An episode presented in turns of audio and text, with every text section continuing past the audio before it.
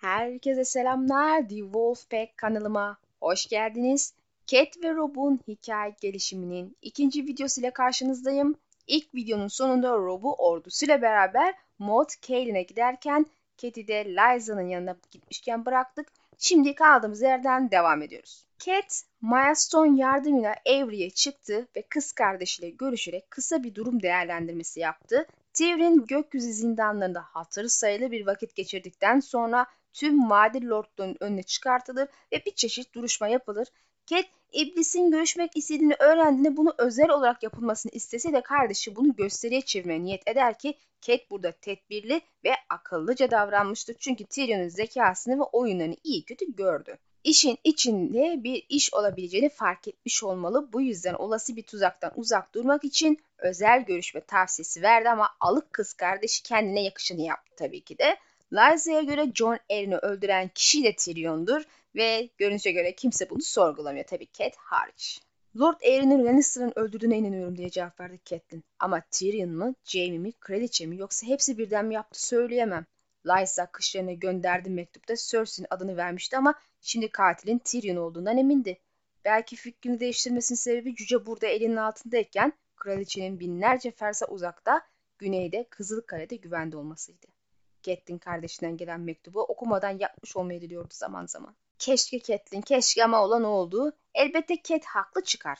Kurnaz Tyrion dövüşle yargılanma talep edince Lysa bunu kabul eder ama Cat için bu akıllıca bir şey değildi çünkü iki tehlike var. İlki ölmesi. İkincisi de Tyrion'un ne kadar kurnaz olduğunu vade yolunda gördü. Kendine has şekilde bu yargılanmayı lehine çevirebilir ve kurtulabilir. Her şekilde bu tür yargılanma Cat'in faydasına gelmiyor ama Lysa'nın evindeler ve kız kardeş ablayı dinlemeye niyetli değil. Bu yüzden Catelyn Tyrion'dan vazgeçerek eve dönme kararı alıyor. Yani işin özüne Tyrion'u eli geçirme hamlesindeki amaçta hiçbir şey yaramadı ve kendi elleriyle kız kardeşine kaptırdı. Lysa'ya o benim esirim diyerek onun üstündeki hakları olduğunu hatırlasa da kardeşi benim kocamı öldürdü diyerek ondan daha fazla hak sahibi olduğunu iddia ediyor. Yine de son bir kez fikrini değiştirmek için dövüş konuşmak istiyor fakat tabii başarısız oluyor ama bana kalırsa bir görüşme zaten en başta anlamsız ve Liza arzu etse bile o kadar insanın göz önünde talep edilmiş yasal bir hakkı özellikle de ilk önce verip sonra geri alamaz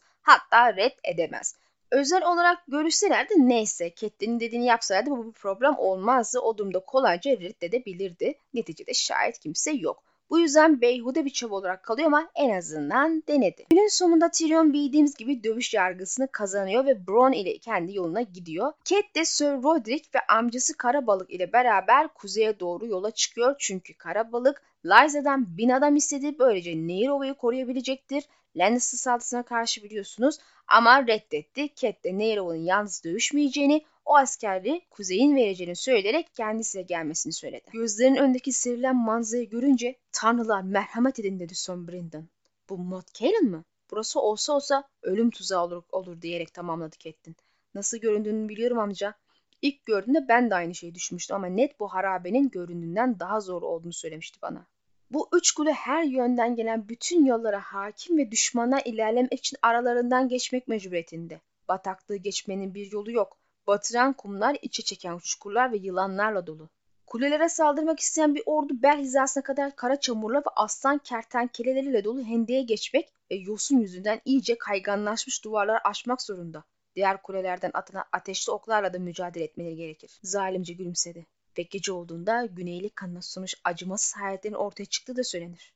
Sir Brandon kıkırdadı. Hatırlattı buralarda fazla oyalanmayayım dedi. Son baktığımda ben de bir güneyliydim. Cat ve amcası sonunda Mudcane'e varıyor. Sir Roderick Beyaz Liman'dan doğrudan kışlarına gönderildi. Bu alıntı bana her daim sanki bir çeşit foreshadowing'miş gibi gelir. Güneyden gelecek her ordunun öleceğini gayet ne şekilde belirttikten sonra ileride kuzeyin işgal edilmek istenebilir diye düşündüm. Neticede tüm bu yapı boğazı bataklık ve adaların varlığı hiç kullanılmamak için öylesine eklenmiş şeyler olmasa gerek. Yani bir çeşit çav silah olmalı arkadaşlar.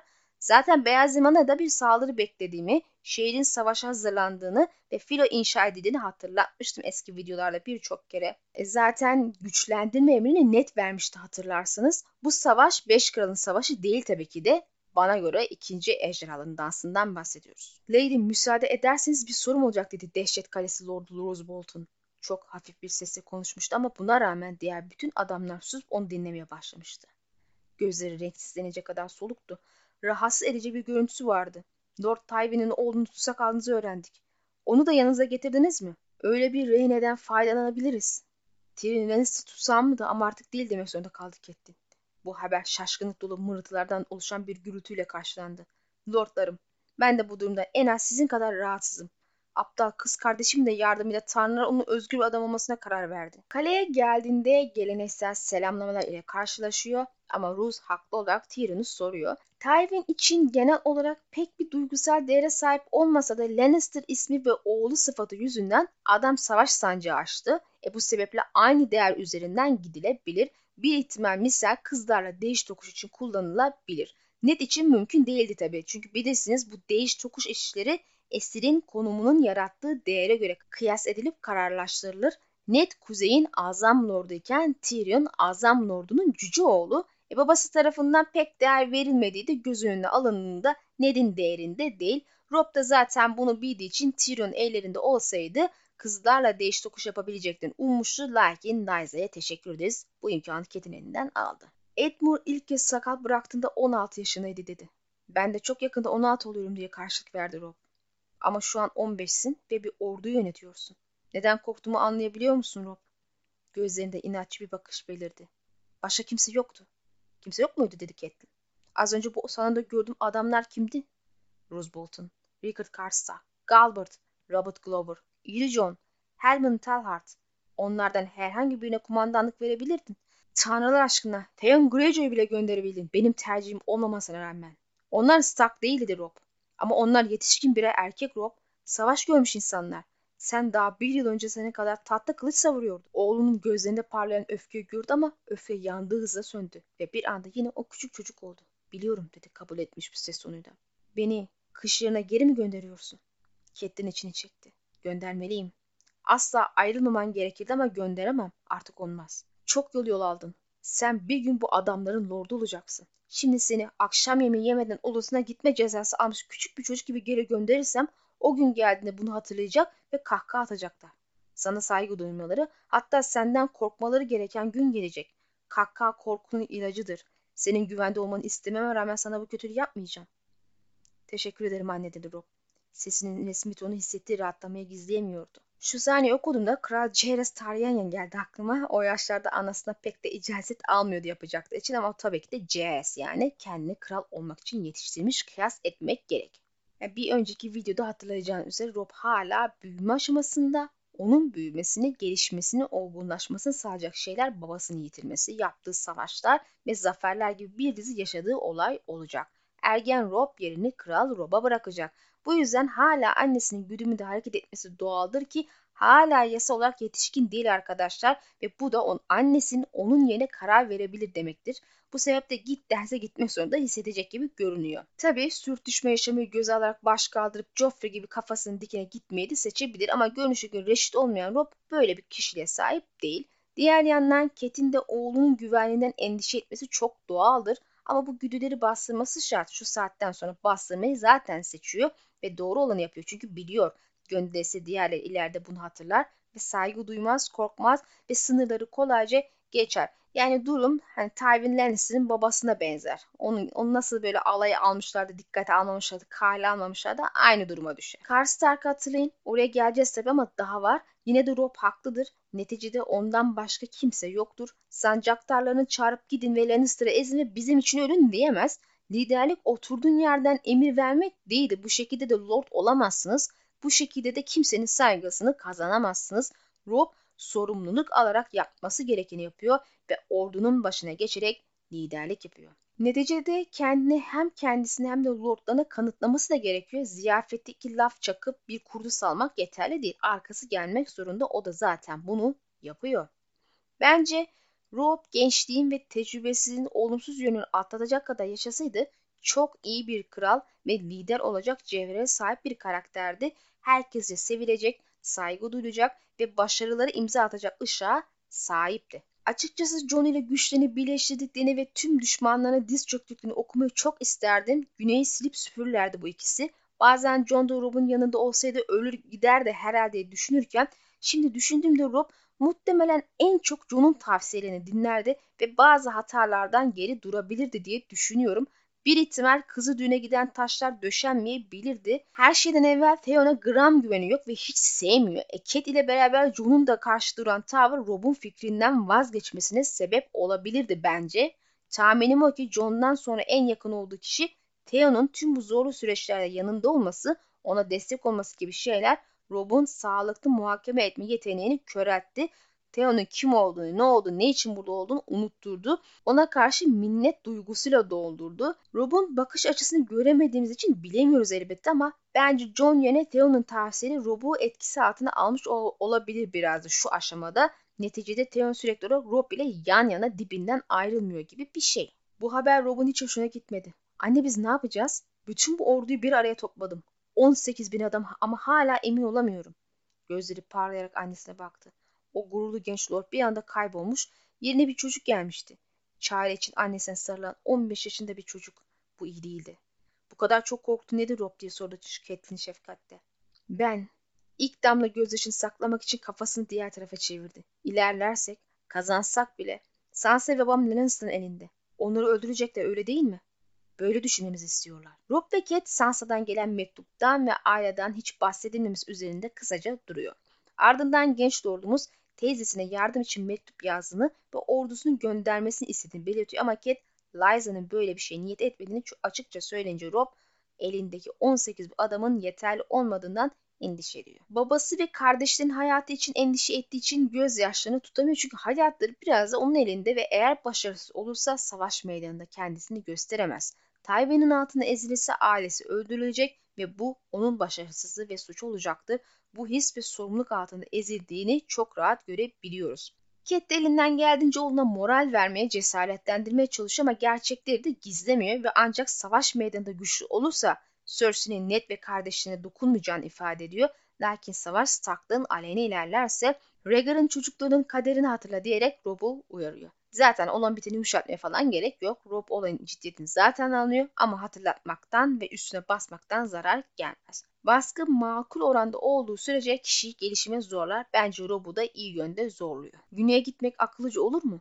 Burada gayet sağlam duruyorsunuz. Eski zamanlarda Montkellin'de konuşulan Kuzey Krallarının kendi kuvvetlerinden 10 kat kalabalık orduları kolayca yenilgiye uğratabildiği söylenir. Cat güneye gidip Tywin ve Jaime gibi tecrübeli komutanlarla savaşmasını istemiyor Rob'un. 15 yaşındaki oğlun onlar karşısında şansının zayıf olduğunu düşünüyor. E insan onunla bu kadar mı az güvenir diye düşünebilirsiniz ama anne de olsan gerçekçi olmasın çocukların hakkında. Neticede kadın endişe etmekte haklı. Oğlan daha geçen sene tahta kılıç sağlıyordu. Şimdi ordu başına savaşa gidiyor. E Tywin bile yaşını ve tecrübesi olmaması yüzünden Rob'u küçümsedi. Lakin oğlan Stark neticede damarlarında atalarının kanını taşıyor ve babası gibi çok iyi bir komutan olma zekasıyla doğmuş ve belli ki Ned onu bu yönünde işlemeyi bilmiş, güzel eğitmiş. Aslında Mod Caelin'de kalmak akla yatkın gelse sahibin salak falan değil yani buraya kadar yaklaşmayacak ve lordlar da bunu bildiği için açıkça Rob'a bunu söylemişler zaten. O da güney ilerlemek zorunda olduğunu ifade ediyor annesine ama hiçbir şey yapmadan öyle durursa da bu sefer de neyi Rob'a düşecek, neyi toprakları tamamen Lannister'ların eline düşecek. Böyle olsaydı ne olurdu? Aslında Stannis eksi peyda olduğundan bir süre sonra Tywin illaki kuvvetlerini tekrar güneye götürüp Baratheonlarla savaşacaktı. E Rob da tam bu sırada Nehir topraklarına inip arkada kalan Lannister askerlerini yok edebilir, güçlerini Nehir lordları ile birleştirebilir ve arkadan giderek Lannister'ı sıkıştırarak haklayabilirdi. Tabii ki bu bir ihtimal. Başka şeyler de olabilirdi. Neticede Tywin tek başına savaşmadı. Menzil de yanlarındaydı ama arkadan sıkışsaydı önden de Stannis bence gayet kazanma ihtimalleri vardı. Elbette teknik olarak hiçbiri bu kadar adım ileri göremezdi. Bu sebeple o anki şartlara göre Rob doğrusunu yapmış diyebiliriz. Tabi Nerov'a düşsün, Ket'in ailesi öldürsün vesaire önemli değil kafasına yaklaşıyor isek hatalı davranmış da diyebiliriz. Ama ben Ket'in yediği nane yüzünden niye toprakta insanın kaderleriyle baş başa bırakılmasını zaten doğru bulmazdım. Muhtemelen birkaç bin adam karabalık ile gönderilirdi ama bu yetmezdi ki. Zaten Ket'in de sonu düşündüğü gibi toplama ordunun içinde hür süvariler ve halktan değişimi askerler var. Burada oturup Tywin'in gelmesini beklersen sonsuza kadar burada kalıp beklemez ve evlerine geri dönerlerdi. Haliyle kuzey için savaş saçma sapan salak bir hale dönüşürdü. Catelyn kendine rağmen etkilenmişti. Bir tale gibi görünüyor ama hala babasının oğlu. Ned onu iyi yetiştirmiş diyordu içinden. Kate Rob'a savaş planını sorduğunda lordlarının iki tavsiyesi üstünde dursa da çok emin olmadığını söyler ve annesi emin ol ya da geri dönüp tahta kılıcını al. Bunlar senin sancaktarın arkadaşın değil. Kendini komutan ilan ettin, komuta et der. Açıkçası şu aşama Kit'in verdiği tavsiye ve motivasyon çok iyi ve Rob'un ihtiyacı olan yol göstermeleri içeriyor. Cat zaten zeki ve eğitimli bir kadın. Savaştan çok anlamıyor belki ama neticede babası ve kocasını izleyerek bir lordun niteliklerinin ne olduğunu ve nasıl davranması gerektiğini gayet de iyi biliyor. Rob iki tavsiyenin de iyi yönleri olduğunu ifade ederek ikisini de plana dahil eder ve güneye indiğinde orduyu ikiye böleceğini, bir kısmını Yeşil Çatal'a, diğer kısmını da ikizlerden geçerek Nehru'ya indireceğini söyler. Bu şekilde Tywin ve Jaime arasına hem Nehri hem de kendi ordusunu koyarak onları ayırmış olacaktır. Bunun üstüne Cat verdiği alın, verdiğim alıntıdaki şeyleri düşünür. Sen hangi kuvvetin başında olacaksın? Atlıların diye cevap verdi bir çırpıda. Yine tıpkı babası gibi. Net de en tehlikeli görevi kendisi üstlenirdi. Rob dalgalanan kışır sancağın altında en önde at koşturuyordu. Her gün farklı bir lorddan ona katılmasını istiyor. Böylece yol boyunca planları hakkında konuşabiliyorlardı. Tıpkı babası gibi birbirlerine karşı ağırlıklarını tartarak her adamını dinliyordu. Ned'den ne kadar çok şey öğrenmiş diye düşünüyordu Catelyn onu izlerken. Ama öğrendikleri yeter olacak mı? Adam tipini kendine benzetememiş ama kalan şeyleri büyük oranda benzetmeyi başarmış. Rob aldığı eğitim hakkını gerçekten sonuna kadar veren biri. Bu yüzden diyorum ya ömrü yeseydi çok daha fazlasını yapacak ışığa sahipti. Ya piyadeler? İri John Lord Tywin'i ezip geçmemiz gerektiğini söyleyip duruyor. Bu onuru ona bırakacağım sanırım. Bu ilk hatalı adım olurdu. Catelyn oğlunun gururunu incitmeden bunu nasıl söyleyebilirdi? Baban İri John'un tanıdığı en korkusuz adam olduğunu söylemişti bir zamanlar. Rob sırıttı. Boz rüzgar iki parmağını koparttı ve adam kahkaha attı. Yani benimle aynı fikirde misin? Baban korkusuz bir adam değildir dedi Catelyn. O cesurdur. İkisi aynı anlama gelmez. Rob bir an düşündü. Lord Tywin ve kışlar arasındaki tek şey Doğu kuvveti olacak dedi düşünceli bir halde. Onlar ve burada. Maud'da bırakacağım okçular. Bu durumda korkusuz bir adam ihtiyacım yok değil mi? Hayır. Korkusuz birinden çok soğukkanlı ve feraset sahibi birine ihtiyacım var bence. Roose Bolton dedi bir çırpıda. O adam beni korkutuyor. O halde dua edelim de Tywin Lannister'da korkutsun. Korkutmadı maalesef ama Tywin'i korkutacak şey azdır zaten. Ee, daha yeni arkadaşlarımla Ket'in bu Rus çıkışını konuştuk. Olan şartlarda Ket'in paranoyak olduğunu, şüpheci şekilde sağa sola baktığını, korktuğunu vesaire biliriz ama buna rağmen Rus konusunda gram şüphe etmemesi, ona karşı tabiri caizse örümcek duygularının harekete geçmemesini garip buldular ve kötü tavsiyesi için eleştirdiler. Yani Arya bile babamın sancak beyi nasıl olsa diyerek kimliğini ifşa etmedi ve içgüdülerine güvendi. Theon'a, Jon'a ve birçok kişi şüpheyle yaklaşan kadın Ruz'la tıkandı kaldı. İçgüdülerinin tıkanması konusunda yapılan eleştiriye hak veriyorum aslında ama Rus konusunda verilen tavsiyenin hatalı olduğu görüşünde de değilim. Neticede Rus binlerce yıldır Starkların sancak beyidir ve yüzyıllarda sadakatle hizmet etmiştir. Yani görünür Rus'u kullanmamak için bir sebep yok. Das gerçekten de ilk yerden baktığımızda böyle bir görev için pervasızca sağa sola sallayacak birinden ziyade soğukkanlı biri gerekir ve en uygun kişi Ruz görünüyor. Gerçi Yeşil Şatal Savaşı'nı kaybetti ama Haronn'u kurnazlıkla ele geçirmeyi de başardı. Bence burada yapılan tek hata Ruz'a tamamen güvenmeleri ve onun göz hapsinde tutacak ona denk bir lordu yanına vermemeleridir. Cat Walder'ın sözünü tutması için birkaç yüz kişilik okçuyu ikizlere bırakmasını, başına da bir lord koymasını tavsiye etmişti. E bunu düşünen birinin Ruz içinde benzer bir şey düşünmesini isterdim ve beklerdim yani. Neticede John'un söylediğine göre Ned asla Ruz'a güvenmedi ama ondan şikayet de etmedi. Bu güvensizlik de muhtemelen hem adamın kişiliğinden hem de ailesinin binlerce yıl boyunca Starklarla olan amansız rekabetinden geliyor. Bu sebeple bu adam öyle tek başına at koşturacağı şekilde bırakılacak biri değil. Gerçi diğer lordların kişiliğini de çok bilmiyorum. Yani Manderly ve Umber'lar dışında bir Bolton hakkında net fikri sahibi olabiliyoruz. Onlar da onlar arasında da soğukkanlı tipler vardı belki diğerler arasında yani. E bu durumda onlardan birini tercih etmek daha akıllıcı olabilirdi belki ama işte şu aşama kişiliklerini bilemediğim için bildiklerimiz arasında seçim yaptığımızda Ruz en uygunuyuz. Gücünü Rob için saklamalısın dedi kendine. Şu anda sadece ona yardım edebilirsin. Kuzey kadar sert ve cesur olmak zorundasın Catelyn Tully. İşte şimdi gerçek bir Stark olmalısın. Tıpkı oğlun gibi. Ted'in kuzeyde kalmak var iken Rob'un peşine takılmasını eleştirenler olabilir. İlk düşündüğümde Cat güneyde babası, kardeşi ve oğlu tehlike altındayken evde oturup hiçbir şey yapmadan bekleyebilecek biri değil gibi gelmişti ama kendi ağzından dinlediğimizde kısmen öyle biri. Beklemekten memnunu tarzı bir cümlesi bile var ve hayatı boyunca hayatındaki erkekleri beklediğinden bahsediyor. Ama yine de ben tamamen beklemekten yana olduğu görüşünde değilim. Yani o kişilikte olduğu görüşünde değilim. Öyle olsa da zaten Rob'un peşine takılmazdı. Onun yerinde olsaydım zaten ben de giderdim. Oğulları teknik olarak güvende. Yanlarında Ustad Lubin ve Sir Roderick var. Biraz zaten kendine gelmiş uyanmış sağlığı yerinde. Lakin Rob daha yeni 15 yaşına girmiş. İlk savaşını veriyor. Daha tüm kuzeyin ve Nehir topraklarının kaderini belirleyecek bir savaştır bu. E, Rob'un çevresinde onu gözeten, gerektiğinde tavsiye alabilecek güvenilir insanlara ihtiyacı var ve bir anneden daha iyi bunu kim yapabilir? Daha evvel dediğim gibi Kate eğitimli ve zeki bir kadın. Savaştan çok anlamasa bile başka şeylerden anlıyor ama onun da sorunu bir noktadan sonra kırılmaya başlaması ve duygusallığı yüzünden oğluna destekten sonra bana göre köstek olmaya başlaması. Zaten bu duygusallığı saçma sapan bir karar alarak savaşı tetikleyen hamle oldu. E bu açıdan bakarsak Kate uzun süre güçlü ruh halini koruyamıyor maalesef. Bu sebeple geride kalması belki daha hayır olabilirdi. Carlos adam diye küfretti Rob. Eğer yaşlı aptal geçmeme razı olmazsa bana duvarlarını yerle bir etmekten başka bir seçenek bırakmayacak. Gerekirse ikizleri yerle bir ederim. Bu hoşuna gider mi bakalım? Kuzey ordusu nehri geçmek için ikizleri kullanmak zorunda ama Freyler yolu kapatmış durumda. Lannister'lar ile sadece topraklarına saldıklarına karşı karşıya gelseler de Kete göre bu toprağını korumak başka, meydanda Tywin ile, kar ile karşı karşıya gelmek başka durumudur. E zaten isyanda da son anlarda gelmiş bir adamın böyle bir savaşta da aynı şekilde ihtiyatlı olup terazinin nereye kaydığına göre konum alınacağını şüphe. Theon ikizleri alırız gerekirse derken de Cat buna vakit yok diyerek Tywin'in arkadan gelip kuşatma ihtimali olduğunu hatırlatıyor. Rob annesi ve Theon'un söyledikleri arasında gidip geliyor ve Freylere bayağı öfkelenince Tyrion'a mail ettiğini görürüz işte burada.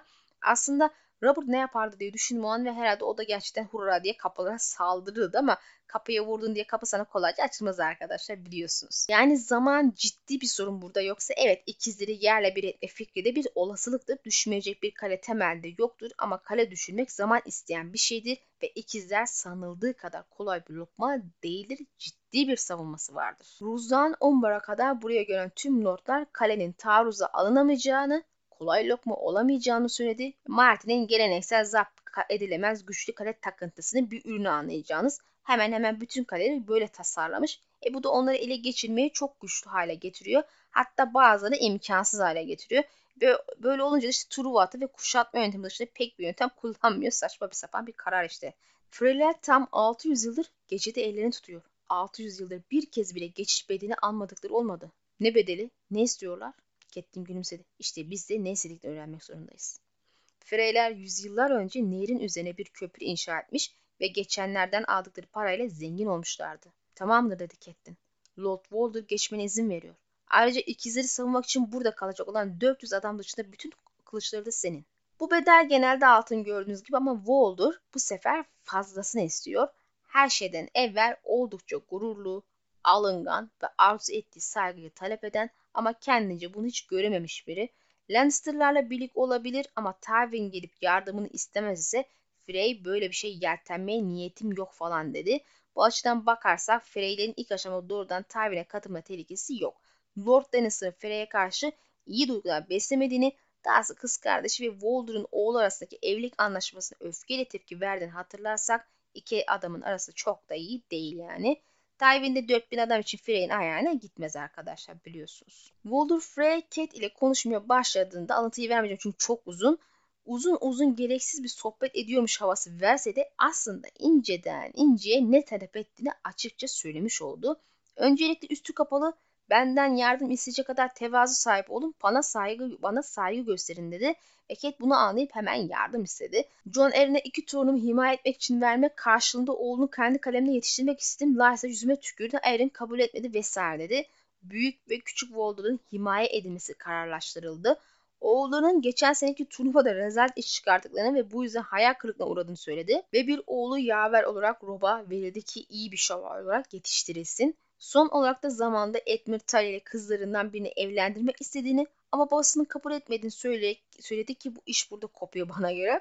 Adam açıkça Nehir topraklarının sonraki Lord ile kızımı evlendirip hısımda kurmak istiyorum dedi ya. Bu da gayet anlaşılabilir istek. Doğacak çocuklar yarı Frey olacak. Bu da Walder gibi hırslı bir insan işine gelecek bir şey. Muhtemelen ailesi için ileride bazı çıkarlar elde edebileceğini düşündü ama neden bilmem. Martin pazara kısmını bize göstermedi arkadaşlar.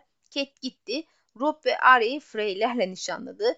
Rob kızlarından biriyle evlenecek. Arya da en küçük oğluyla evlenecek. Bakın bu kısım özellikle Aryacılar arasında bir tartışma meselesidir ki haliyle ben de deliriyorum bu konuda Kate. Bu kadının 3 oğlu ve 2 kızı var. Sen git en asi, en laf dinlemez ve açıkça hayır diyerek verdiğiniz sözü asla kale almayacak çocuğunu gidip Freyler'in tekne kazıntısı olan oğluyla nişanla. Bran'ın bile nişanı duyardığımız Arya asla evlenmez diyerek ablasının kişiliğini bildiğini net görüyoruz yani. Bu bir sorun yaratacak ileride aşikar hani. Bir de herifin o kadar oğlu var. Sen git en önemsiz çocuk bu varis dahi değil veya varisin oğlu ya torunu dahi değil onunla evlendirmeye kalk. Yani bu çocuk e, kızı nerede yaşatacak? Kalesi yok, tarlası yok, çifti yok, bir şey yok. Yani boş boş dolanıyor yani. Bu kadar mı önemsiz aile senin için be Catelyn? Boşta da torunu var hani. Yani hem evlendirecek çocuk seçimi kötü hem de seçtiği damat adayı ondan daha kötü. Madem öyle Sansa'yı nişanlasaydı işte. Arya'yı layık gördüyse Sansa'yı da layık göreydi. Ama muhtemelen görmedi. Kafasında bir azam lordunun varisi vardı ablamızın herhalde. Ket'in küçük kızını layık gördüğü şeye uyuz olmamak zor. Adamın da çıkıp Arya diye kızınız vardı. Onu da bize verin dediğini sanmıyorum haliyle. Stark'ların çocukların sayısını ve isimlerini bildiğinden de emin değilim zaten. Yani isteyecek olsa herhalde büyük kızı tercih eder. Yani adam ne dedi de Cat gitti Arya'yı öne attı hiç bilmiyorum. Dedim ya pazarlık kısmını göstermedi. Psikolojik tespitler için yardım istediğim psikolog arkadaşım Jon Snow biliyorsunuz. Cat'in Arya'yı bilinçaltında küçümsediğini, onun iyi bir lady olmadığı için, iyi bir evlilik yapamayacağını düşündüğü için pazarlık kozu olarak kullandığına inanıyor. Tamam hadi kızları geçtim. İki tane de oğlum var. Onlardan birini seçsene be kadın. Adam kızlarından ve kız torunlarından kurtulmaya zaten çalışıyor. E bir de Edmure dururken neden Rob'u nişanlıyorsun? Adam açıkça Edmure'un adını verdi ya.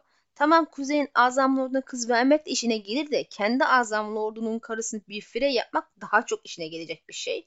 İşte o pazarlık aşamasını okuyamadığımız için ayrıntılar konusunda fazla vakıf olamıyoruz ama neticede sanılanın aksine Kate burada başarılı bir pazarlık yapmak yerine rezalet bir pazarlık yapmıştır. İki evlilik yani aileden iki kişi resmen verdi ya. O ikinci kişi nereden çıktı onu da bilmiyoruz. E bir de karşıya geçmek için tüm bunlar. Orduyu alacaksın karşıya geçeceksin. Bunun için iki tane Stark verdi onlara. Jon Snow'un dediği gibi yani arkadaşım Jon Snow'un dediği gibi Lannister'lar Tyrell'lere verdiği orduya karşılık bir iki tane evlilik anlaşması yapmadı. İki tarafta da kuzenler var. Daha çoğu için anlaşma yapılabilirdi hani. Düşünün Lannister'lara savaşı kazandıran, elini güçlendiren bir kılıç anlaşması bu. Diğer yandan da bir orduyu karşıya geçirmek için verilenlere bakın. Sırf bu konu için bu kadar taviz veren insan ileride ne yapmaz ki diyoruz ki oraya da geleceğiz zaten. Özetle pazarlık demiş ama ortada pazarlık falan yok inanın. Yani adam ne istediyse fazlasıyla vermiş. Frey istemiş bu vermiş. Frey daha fazlasını istemiş bu gene vermiş. Vermiş de vermiş, vermiş de vermiş yani. Pazarlık dediğiniz şey karşının istediğini ve daha fazlasını vermek değildir. Bunu yapıyor isen o pazarlık değil tavizdir. Ve bu sizi çok berbat bir pazarlıkçı yapar. Hatta pazarlıkçı bile yapmaz. Bildiğin koyun yapar. Cat kesinlikle pazarlık yapması için göndereceğiniz biri değil. Ben bunu seçmezdim asla. John'a bakarsak daha doğrusu Martin'e bakarsak ona göre iyi bir pazarlık. İki tarafı da memnun etmeyen türdendir. Çünkü iki tarafta bir noktaya kadar istediğini almıştır ama iki güzel bir arada olmaz felsefesinden yola çıkarak tamamen istediklerini alamadığı için bir memnuniyetsiz durumu da olmuştur. Hatta bakın sonraki Cat savaş arifesinde Rob annesinin 50 kişi tarafından korunmasını isterken Cat 10 kişi yeterli der. Çünkü her kılıç savaşta önemli olacaktır ve Cat gereğinden fazla bir adam alıkoymak istemez ama neticede 30 adamla anlaşırlar ve pasaj ikisi de bundan memnun olmamıştır diye bir tabi. Bu anlaşmadı bu pazarlıktır yani. Yani Martin bana göre sonraki bölümde bir pazarlığın nasıl olması gerektiğini açıkça bu şekilde ifade etmiş. Bu Cat'in yaptığı anlaşma üstü kapalı eleştirmek değilse nedir bilmiyorum artık. Frey ve Cat arasında Walder'ın hiçbir şekilde memnuniyetsiz hissedeceği bir durum yok. Çünkü adam hiçbir şeyden vazgeçmek zorunda kalmamış. Hep almış. Üstüne bir evlilik isterken iki tane almış. Daha ne isteyecekti zaten? Canını mı? Evet. ileride onu da istiyor ama oraya da gene var. Yani günün sonunda Cat Tyrion vakası sonrası ilk zararını vermeyi başarıyor bana göre. Neyse bu konuda daha fazla ser, serzenişte bulunmaya gerek yok. Anlaşma sonrası Kuzey ordusu karşıya geçer. Rob orduyu ikiye böler ve başına Ruz'u geçirir. Onu Tywin'e gönderirken kendisi de Nehir Ova'ya gider. Bundan sonra olanlar Fısıltılı Orman Savaşı, Kamplar Savaşı ve Yeşil Çatal Savaşı ama bunların ayrıntısına nasıl gerçekleştiğini vesaire değinmeyeceğim. Çünkü zaten bildiğiniz üzere bunlarla ilgili videolarım mevcut. Oradan tekrar dinleyebilirsiniz. Genel olarak özetlersek Roose Tywin ile karşılaşır ki onu Tyrion bölümünden okuyabiliriz kaybediyor. Jaime bir anda saldırı yiyen tuzağa çekilen taraf olarak Rob Karabalık tarafından yeniliyor ve esir ediliyor. Arkasından Rob Nehrova'nın üç bölgesine kurulu kamp alanlarına baskınlar düzenleyerek kalan Lannister'ları da kovalıyor. Nehrova'yı ve Taleleri özgür kılıyor. Adamı Catelyn'in atının önüne fırlattılar. Kral katili diye duydu Hall gereksizce. Lannister kafasını kaldırdı. Dizlerinin üstündeydi. Lady Stark dedi.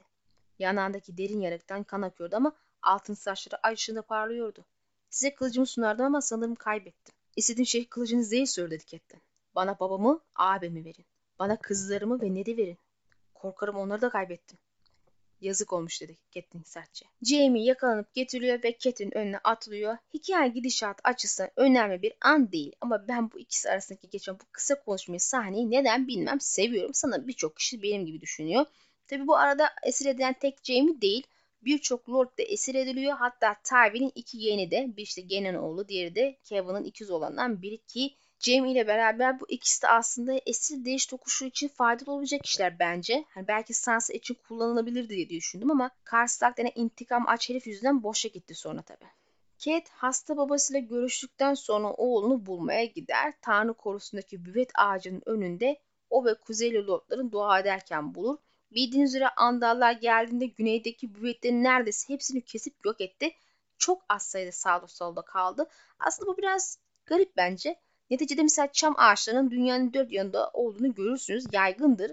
Ve doğal hormonlar biliyorsunuz insan eliyle büyümez, çoğalmaz. Kendi kendine bir şekilde çoğalırlar. Tohumdan sağa sola bir şekilde giderler. E, büyümet ağaçları kesilmiş olsa bile birkaç bin yıl içinde eskisi kadar olmasa bile daha fazlasını büyümesini bekler insan ama büyümemiş. Ya Martin bu ayrıntıyı düşünemedi ya da bunu hikaye içinde bir manası var. Eğer öyleyse bunun ne olabilecek konusunda şu aşamada çok emin değilim. Tekrar konumuza dönersek Renly ve Stannis gelişmeleri kuzeyleri ve nehirli lordları bir konseye toplamaya iter.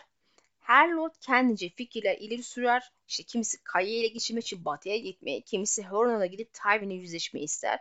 Rob işte yasalara göre Joff'un kral olduğunu, o ölürse Tom'un kral olacağını, Renly'nin abisi dururken hakkı da olmadığını falan ifade etti ve Stannis'e biraz mail etti ki Renly'nin menzille birlikte gücünü öne sürenler ona karşı Stannis'i desteklemekte değecek ne var sorusu doğruluğa cevabını verir Rob. Aynı işte babası kılıktı. Frey iki kardeş tehdidi karşısında Tywin'in barışa daha istekli olacağını ve oğlunu da kurtarmak isteyeceğini söyleyerek barış önerisi sunabileceğini söyleyince Mia tabii ki de tepki verdi ama Cat adama katılıyor.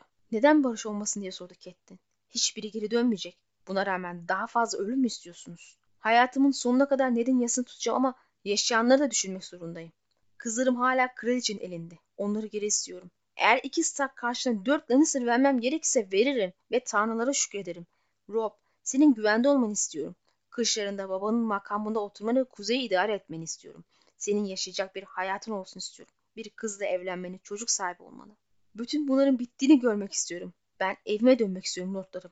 Ben evime dönüp kocam için ağlamak istiyorum. Catelyn konuşması bitince salonda çıt tutmuyordu. Barış dedi amcası birinden. Barış tatlı deneydim ama hangi şartlarda? Eğer ertesi sabah kılıcını baştan dövdürmen gerekecekse onu bir saban demirine vurmak anlamsızdır. Oğullarımın kemikleriyle Karholt'a döneceksem Torhan'ın ve Eddard'ın ne ona öldü diye sordu Rickard Stark. Doğru dedi Lord Bracken. Gregor Craig'in tarlalarımı yaktı. Halkımı kılıçtan geçirdi. Taş çiti harabeye çevirdi. Onu gönderen önüne diz mi çökeceğim şimdi? Eğer her şey eskisi olacaktıysa biz ne için savaştık? Bağırışmalar tekrar başladı. Catelyn çaresiz içinde masada oturmaya devam etti. Neredeyse başardığını düşünmüştü. Onu dinler gibi olmuşlardı. Neredeyse. Ama o an geçmişti. Barış olmayacaktı. İyileşmek için zaman olmayacaktı. Emniyet içinde bir düzen olmayacaktı. Bağırışan, pazarlık eden, öfkeli, rahatsız ama her şeye rağmen Rob'un arkasından gelen lordları dinlerken oğluna baktı. Waldo Frey'in kızlarından biriyle evlenmeye söz vermişti ama Catelyn onun gerçek gelini görebiliyordu artık. Masanın üstüne yatırdığı kılıç. Şimdi Cat abla madem Barış'a bu kadar hevesliydi ne diye Tyrion'u kaçırıp göz göre göre Barış'ı çöpe attı diye sorasım geliyor. Evet bir sürekli yüzüne vuruyorum onu kadının. Bile bile neredeyse sonra ay uf oldum denmesi ben uyuz oluyorum arkadaşlar.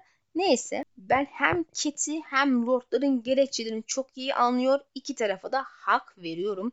Cat'in sözleri bir parça elleri ya senden barış konuşmasına benziyor. Haksız değiller ikisi de.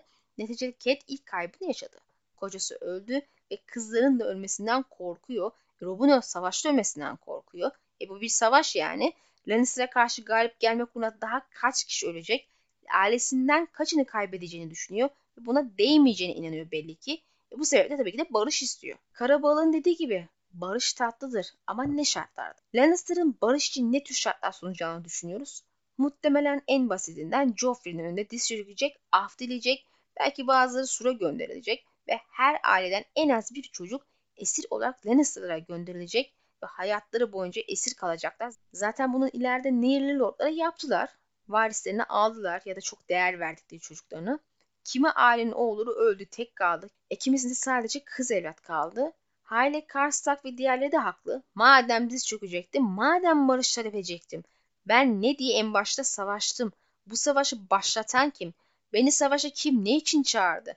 Çocuklarımız öldü, babalarımız öldü ve şimdi bizden diz çökmemizi isteyerek biz ne kazanmış olduk deniyor aslında daha geniş çerçevede. Ne de için savaşalım güzel. E ne de öldü. Haydi şimdi barışalım. Kızlarım da ölmesin. E Leydim benim oğlum öldü senin neden için. Çocuklar babasız kaldı senin neden için. Şimdi korktun diye benim ölümlerim için boş boş mu oldu yani? Boşa mı gittin? Değersiz mi kaldı?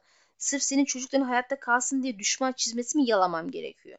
Tarzında bir ortam düşünce doğmuş oluyor aslında. Özetle şu bir gerçektir. Eğer sonunu getiremeyecek isen asla başlamayacaksın. Çünkü yolun ortasında vazgeçme şansın yoktur. Zira kaybın sandığından daha büyük olabilir. Daha gerçekten kaybın boşa gitmiş gibi geliyor ya. Yani her şey bir hiç uğruna yaşanmış gibi hissettiriyor. Öyle olunca da kişi haksızlığa uğramış hissediyor ve öfkeleniyor da. Evet savaş kötüdür. Kimse bunu inkar etmez. Ve bir kere başladıysa sonsuza kadar sürmemeli. Barış ortamı sağlanmalı. Ama imkanın varsa bunu düşmana diz çöktürerek yapmalısın.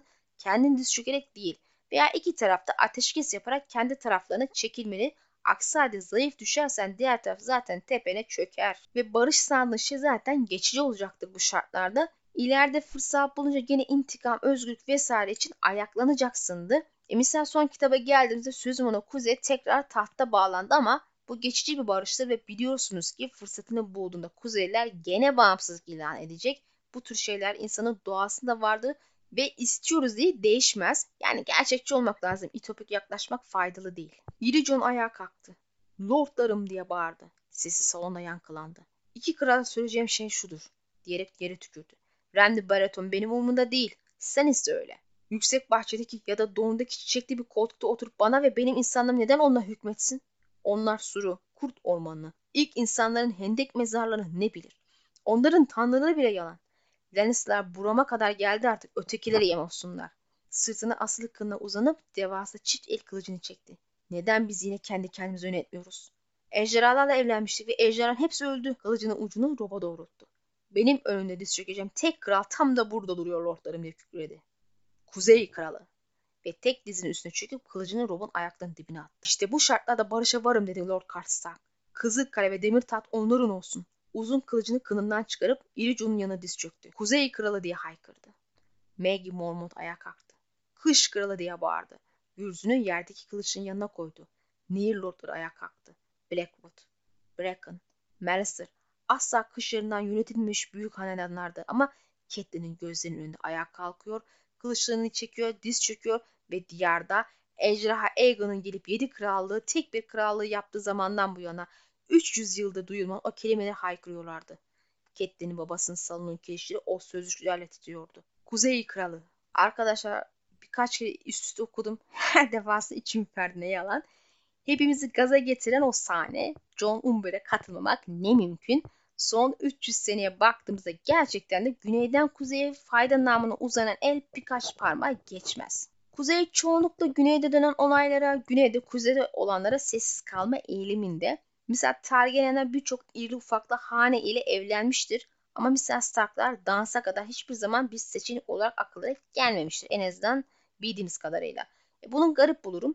Kesin sebebi tabii ki de muamma ama muhtemelen bu sessiz oluşları Targaryenler için Stark'ları bir çeşit tehdit olmaktan çıkarmıştır. Biliyorsunuz ki barış zamanında evlilikler genelde azam lordlarının sancaktarlarını kendine daha fazla bağlaması, orasının burasını oynamaması için yapılır. E, kraliyet hanesi için durum çok farklı değil. E, Starklar tehdit olmayınca gerek duymamış olabilirler ama neticede kuzey ve güney arasında çok fazla ilişki kurulmuş diyemeyiz. E, bu şartlar altında bir krallığın fırsatını bulduğunda bağımsız ilan etmesi doğaldır ve beklenmedik bir şey değildir. Zaten Omar'ın da ifade ettiği gibi onlar ejderhalarla evlendi. Yani aslında düz çok değer. Ama şimdi ejderhalar yok. Bu durumda neden bağımsız olmasın kendilerini tekrar yönetmesinler. Baktılar tahtta bir velet var. Baratheon kardeşler kendini kral ilan etti. E bizim neyimiz eksik? Biz güneylerle ne diye uğraşalım dedi ve sonuç bu. Benim asıl merak ettim bu John Umber'ın aklına bir anda mı düştü? Pervasız, tez canlı kişiyle düşünürse evet bu çok mümkün ama güneyli itirazını hatırlıyor esas acaba Lord Umber Lord Stark'ın niyetinden haberdar mıydı? Ortamı böyle görünce eski bir planı hayata mı geçirdi? Bunu şu aşamada bilemiyoruz ama Kuzey 300 sene sonra tekrar bağımsız olarak bir Kuzey Kralı'nın liderliğinde Güneylilerle savaştı. İlk kitap sonunda burada bitiyor arkadaşlar. Sonraki videoda kralların çarpışmasını konu alacağız inşallah. Umarım genel olarak zevk almışsınızdır. Beğenmeyi ve yorum yapmayı, destek için paylaşmayı lütfen unutmayın. Abone değilseniz siz de daimi olarak aramızda görmek isteriz. Sonraki videoda görüşmek dileğiyle Allah'a emanet olun.